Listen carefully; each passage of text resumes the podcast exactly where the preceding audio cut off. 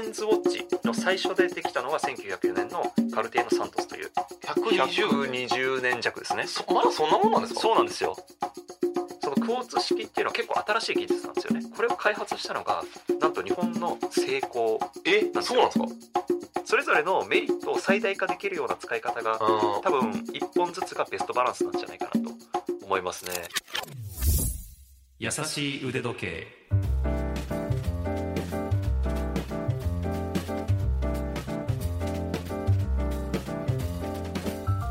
腕時計のある人生の RY ですラジオ関西アナウンサーの春名由紀ですこの番組は寝ている時以外はずっと腕時計のことを考えているという RY さんと腕時計の魅力に気づきもっと深く知りたいと思っている私春名由紀 HY が悠々自適にトークします HY RY と HY ですさっき気づいですたねおそうかえ RY もうん、イニシャルですそうそうイニシャルイニシャルですかイニシャルですあのアルバイスさんはもちろん腕時計がお好きはいで集めてらっしゃって、それ以外にも、はい私いろいろ調べたんですけど、はいアルバイスさんもめっちゃ車好きで車好きですねではいもともと車デザインしたかったみたいな話そをうなん聞いでて、すよそうそう僕が車好きになったきっかけは、うあの中学校の時にですね、うんなんかあの親にプレイステーション2買ってもらったんですよはんはんでプレイステーション2買ってくると、うんなんかその体験版ソフトみたいのがついてきてグランツーリスモ4の、はいグランツーリスモっていうリアルドライビングシミュレーターっていうゲームがあるんですよはいはいはいはいうんうんそれの体験版がついてきたんですね、でへ僕その体験版でずっと遊んでたんですよカセット買ってなくて、うんでそしたらもうめちゃくちゃ車ってこんなかっこいいんだっていうことで、中学校3年生の時に気えづいて、それからいつか自分がデザインした車が街中とか走ってたら楽しいだろうなと思って、絵がクソ下手なのうんうんに、車のデザイナーになりたいっていうふうに夢を思い描いてた高校生活でしたね。で聞きたかったのは腕時計好きと車好きって結構うんマッチしません、いやーあるね。親和性あるとロ思いまマすンね。。があるかららから何なんですかねやっぱりどっちもメカメカしいっていはういところじゃないですか、車もやっぱ機あー械のそうか集合体だし、うんあのはあと歯車とかギアの集合体じゃないですか、車って、でも時計もそうですよね歯車とかギアの集合体だからそういうエンジニアリングっていうところではーん共通項があるのかなというふうに思います多分そういった方ってうん子供の頃はロボットとかああそうだそういうものに惹かれた人多いんじゃないかなと思うんですよメね。カメカしいものそ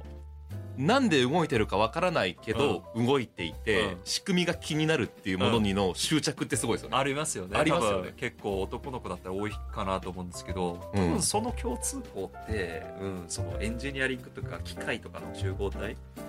僕今つけてる時計が、うん、いわゆるあの手のうん手首に当たっている部分っていうんですか、はい透けてるんですよ。ああまあ裏蓋と、まあ裏蓋専門用語でいう裏蓋というものですよね。で中で、うん、なんか紐がうんうんうんたわんだり、はいはいはい添付と呼ばれるところですかねここですかあそうそうそうそうそうそう動いてるんですよ。そのまあチョロ Q でいうこうゼンマイを引いて離すとバーって、あの走り出すと思うんですけど、はい要はそのゼンマイを巻いてそれがほどける力で針を駆動しているというところですよねだからだから車でいうエンジンですよそこはそうですよね。で僕も調べたんですけど、はいこれともう一つ持ってる電池で動く G ショックはあれ電池を変えればうんずっと動いてるんですけど、これはつけてないとうん23日で止まっちゃう、そうなんですよそこはあの、まあ、自動巻き時計と正式には言うんですけども、機械自動巻きそう機械式時計の中にも要は腕を振ってる腕につけて腕を振ることで、うん中の振り子はいはいはい振り子がぐるんぐるんと触れてそれで中のゼンマイを巻いあこれてそうそうそうそう半分半円形のプレートみたいなのがそうそうそう回るんだそう振ると回るじゃないですかそこ、はいでそれで中のゼンマイを巻き上げ自動的に巻き上げてくれて、うんで、えー、ゼンマイが駆動して針を動かすっていうシステムになってるんですねだから自動巻きっていうんですよあじゃあ手首につけてればそう止まんないとそういうことですへえ自動で巻き上げてくれるから自動巻きそうで機械式の中でも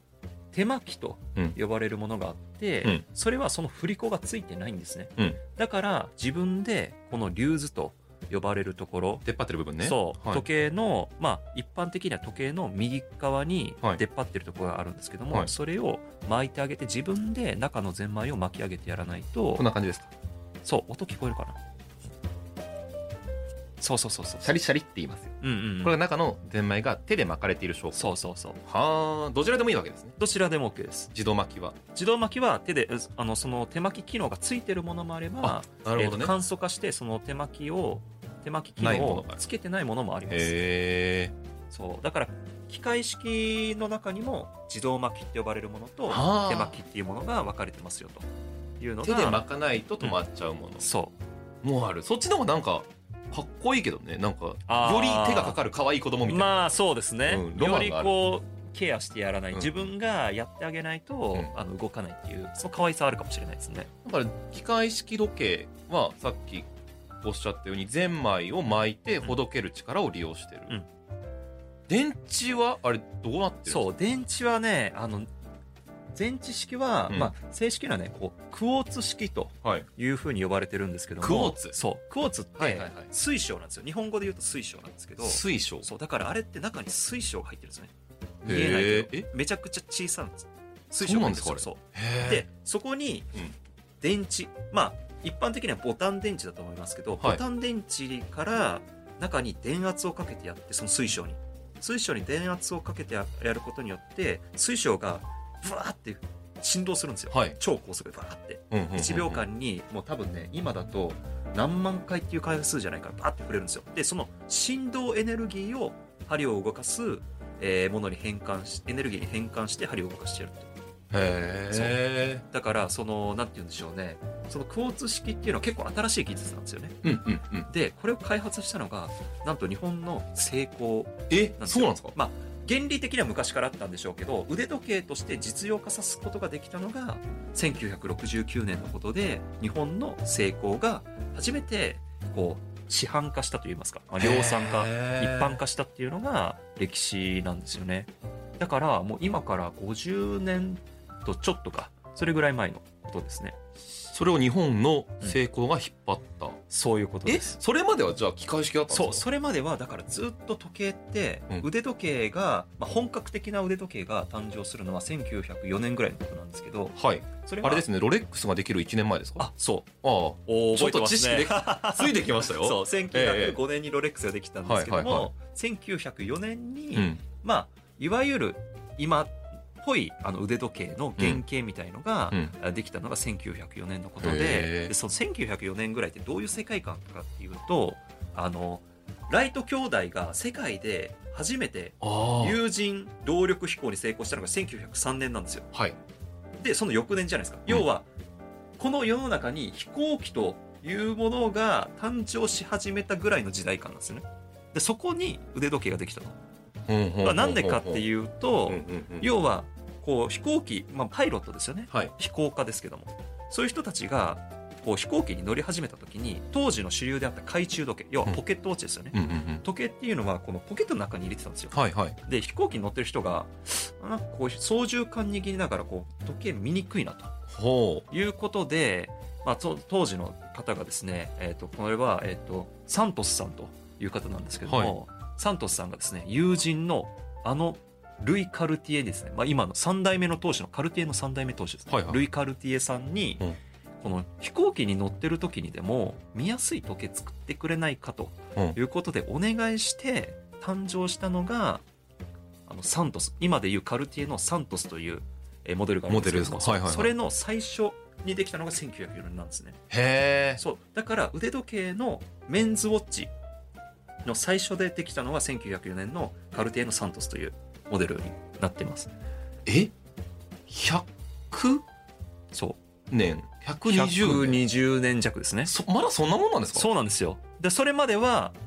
ポケットウォッチだったね男性のああそうかそう腕時計腕につけ始めたのがそれぐらい前ってことですかそうえまあその当時はなんへーか女性腕時計っていうのは女性のものであってうんその男性っていうのはポケットウォッチが主流だったんですよねそれまでは、だけど飛行機に乗り始めたことによって腕時計うんが誕生してその後に世の中世界、えー第一次世界大戦に入っていくわけですよね、で軍人さんも腕時計っていうのを戦場だとこういちいちポケットだから出すのって結構面倒くさいしうんうんう一ん手間じゃないですか生きるか死ぬかうんの瀬戸際の時 にだからひと手間ねだんだんこ開けられないう腕時計っていうのがせへーせ戦争とともに普及していって第二次世界大戦バーッと普及していってほうほうほうまあ、そういった背景があるんですよね。で、1969年に電池式、まあ、クォーツ式ですよね。すげこれが日え本の成功からうん誕生したっていう、まあ、そういった背景になってますね、腕時計のつくあの歴史っていうのは。そうかそう。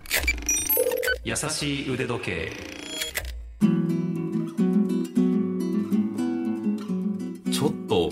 だいぶ大昔までタイムスリップした感じはありましたけどそうそうそうそうすいません100でも120年前にできうんてうんその時は機械式だから手巻き当時は手巻きだったと思います。手巻きかそう、手巻き式。で、より自簡素だ動巻き時計が誕生するのが、一応ね、フォルティスっていうブランドがあるんですけど、フ今ォルティス今なかったですかそう、名前僕が持ってるの。あそうあれですかそうえあのフォルティスが世界で初めての自動巻き腕時計を量産化したのが1926年だったと思います。あそこにも20年ぐらいあるんだそうで1926年にフォルティスが、えーとえー自動巻き腕時計っていうのを量産化するんですけども、うんうんそれっていうのは中に振り子がついてたんですけどはいはい片側しか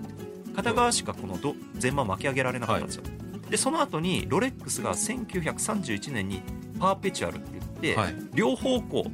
あにはい回転がそうはいあのはい巻き上げられますよっていうはいシステムを作ったのがロレックスが1931年なんですね。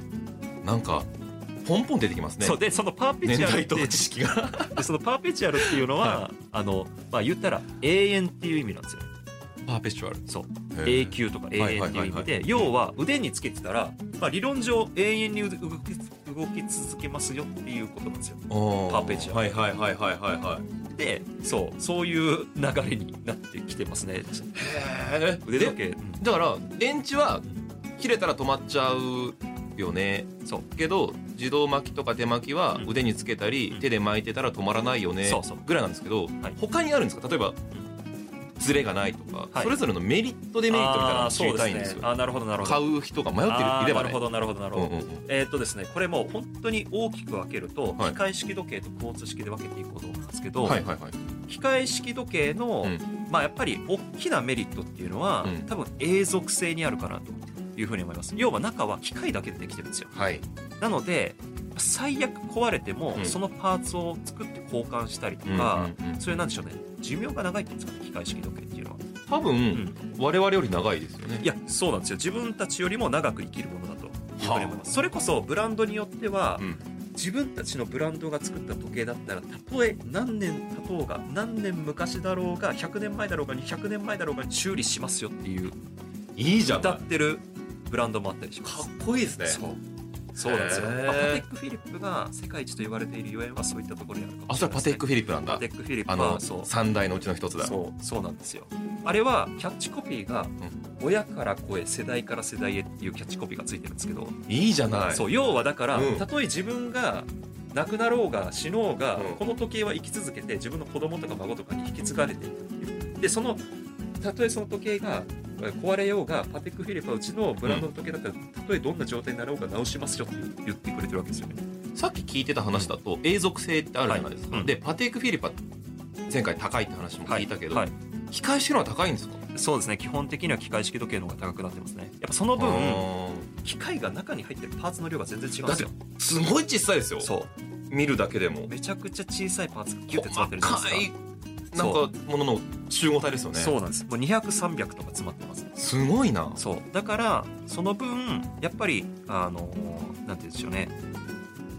芸術性が高まりますよねまずそうでその歯車を一個一個磨いたりとか、はい模様をつけたりとか、で、えーそう永続性も高まるし、その分なんて言うんでしょうその芸術性とか永続性があるっていうことはうん資産価値とかもあまり落ちにくいっていうのが結ま構あ一ま般あ的そうなですねところですかね、えただしその分やっぱり機械式時計の方が高いですよやっぱり。え高いですねその分格エはンジニアリングとかはい詰め込まれてるので、あとは精度がやっぱり交通式時計の方がやっぱ電子制御を効いてるのでそうかあ圧倒的に精度が高いです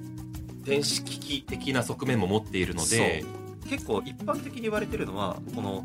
時計の精度って、うその振動数によるって言うんですよでやっぱそれが大きくなればなるほどずれにくい、基本的にはその話あじゃあこれ結構頑張ってるんだだけどクォーツ式時計っていうのは1秒間に何万回振動もするんですよあじゃあもう到底追いつけない差がそこにあるわけですもねう圧倒的なもう全然ありえないくらいあのそうかその差がある もしそこがわずかな差だったら永続性とかを考えて機械式にしようちょっと高くても機機械式にしようとかなるかもしれないけどじゃあ今の話を聞いてると今もし例えば私が何も持ってなくて機械式にしようかな交通式にしようかなっていうのはなんていうのかな簡単に分けられそうな感じしますよねつまりも何がそう欲しいかそ変うわってきそうだなおっしゃる通りおっしゃる通り、うん要はえー時計に正確性とか、うん安さとかそうですよねあとは維持費の安さとかですうんね、うんそういったものを求める人はやっぱり交通式時計の方がうんうんやっぱり正確だし、うんえー安いし、うん維持費もかからないしなおかつその時期とか衝撃とかにも強くなってるんですよね、はいはいはいまあ、中のパーツも少ないし頑丈だ軽いし、うんそううんだから圧倒的に実用性っていう面ではうん交通式時計の方が優れてはいますただしたださっきし言ったあのそう親から子とか親から子とか、うんやっぱりなんでしょうね交通式時計って歴史が浅いんですよねそうですね1969年にできてるから、 50年かそうまだ言うてもだしだからその永続性っていうのは結構不明なところが多いんですよね要はそのメーカーが電子部品とか使ってるんであそうかの電子部品をあのもうえーうちは作りませんよって言ってたらもう在庫がその電子部品の在庫がなくなったら修理ができないっていう可能性が高いってことなんですよね、なので永続性っていうところでは結構こうクエスチョンマークがつくそうだから親から子へ子から孫へみたいなそういったそこに共感できたらでもそ一択ですよねう機械式時計の方がうんいいと思います、ああそうかそういやでと腕時計っていう時計自体は他のものと比べてれば圧倒的にロングライフだと思います例えば車と比べてもう時計の方が持ちは長いと思いますしコースであってもねそう服とかはいはい洋はい服とかと比べてもやっぱりあの腕時計ってすごいも物持ちがいいと思うんですよねなるほどねなんだけども中でもやっぱり交通式時計よりも機械式時計の方があのこのロングライフなのかなというような気はしますね今日は神戸に合計6本かなそうです腕時計をお持ちいただきました私のがものを全部機械式えっ、と今日そうですねここに持ってきたのは全部機械式時計です、ね、やっぱそこに行き着くんですいやか僕はですね機械式時計の面白さを知ってかなるほら、どねやっぱり、うん、もちろんクォーツはクォーツの良さがあるんですよ最初の1本コースじゃなかったでしたそっうけ初めて僕が二十歳の時に、はい腕時計も何も知らないただ単純にデザインがかっこいいなと思って買ったのがポール・スミスのフはいはいはいはァいイナルアイズっていう時計だったんですね、うんうんで当時あの僕のバイト代がですね1ヶ月のバイトで稼げるお金が4万5千円だったんですけはどいも、はいはいその当時のお金が4万4千円したんですよね1ヶ月分じゃないですかそうだから1ヶ月1ヶ分月分のはい給料は払ってうん震える手で払って買った時計がその交通式のあのはあポール・スミスの時計だったんですけどあれもいまだに、えー今電池止まってますけど電池変えたら多分動きますしへーだからそうは寿命が機械式時計に比べればって言いますけどそうは言っても10年は動くと思いますしそうですね全然あのそこは交通時計のあのなんでしょうデメリットっていうほどデメリットでもないのかなというような気がしますけどね。二十歳の RY さんは価格とか、はいい、ろんなバランスを考えて、はいまずはクォーツ時計を手に取ったけど、んどんどん面白さにはまって機械式に行ってだからそうそう。こうステップアップというかああ、そうかもしれないですもうね。いいですよね、うんどうしそれますもいい私がもしどはい何も持ってないってんしたら、どうアドバイスしますか一本ずつ持ってくださいって言います。あどっちもそうまずどっちもやってみるどっちも持ってみた方がいいと思います。へーやっぱりなんだろうな、機械式時計は機械式時計の面白さがあるうんうんうしん、えっと交通式時計は交通式時計のはい面白さとか便利さがあると思うんですよね。まあなので普段のえっとなんて言うんでしょうね、時間に遅れてはならないうんとかう。んあとはそのなんて言うんでしょうねラフユースっていうんですかはい例えばアウトドアキャンプとか行きますとか、うんまあ、そういった時に正確で頑丈な交通式時計を持っていって、休日のなんかこうショッピングに行くとか、なんかこうご飯食べに行くとかそういうなんて言うんでしょうねそういった時に機械式時計をして楽しむとかそうですねまあ、、そういうなんでしょうねそれぞれのメリットを最大化できるような使い方が、うん、補い合うってことですねそう補い合う、はいはいはいはいそれは多分一本ずつがベストバランスなんじゃないかなと思いますね。まずはそこからそうですね優しい腕時計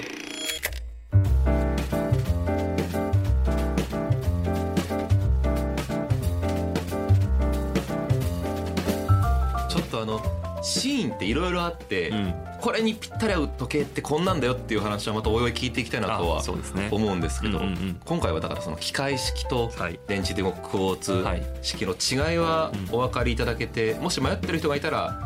その判断決断の一条には慣れたかなという感いじはやーそうですねしますけれどもねうんぜひ一本ずつ持ってみていただけたらきっと満足度最大化できるんじゃないかなと思いますねはい、うんということで今回紹介した情報ラジオ関西のトピックスサイトラジトピでも詳しく読むことができます写真も載せておりますのでトークの内容をもう一度復習したいという方はどうぞご覧になってください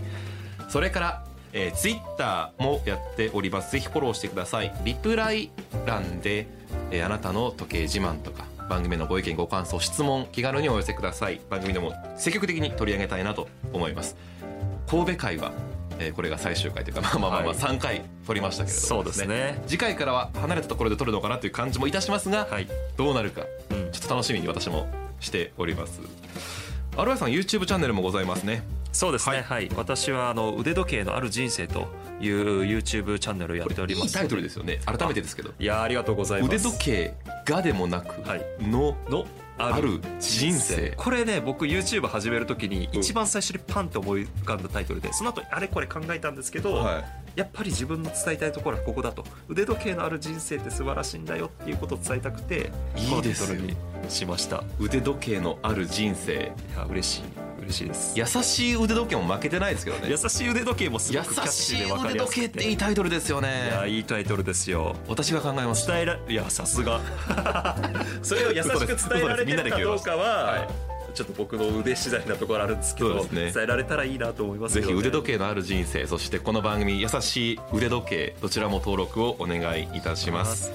次回も2人が優しくトークをお届けしたいと思います、それではまた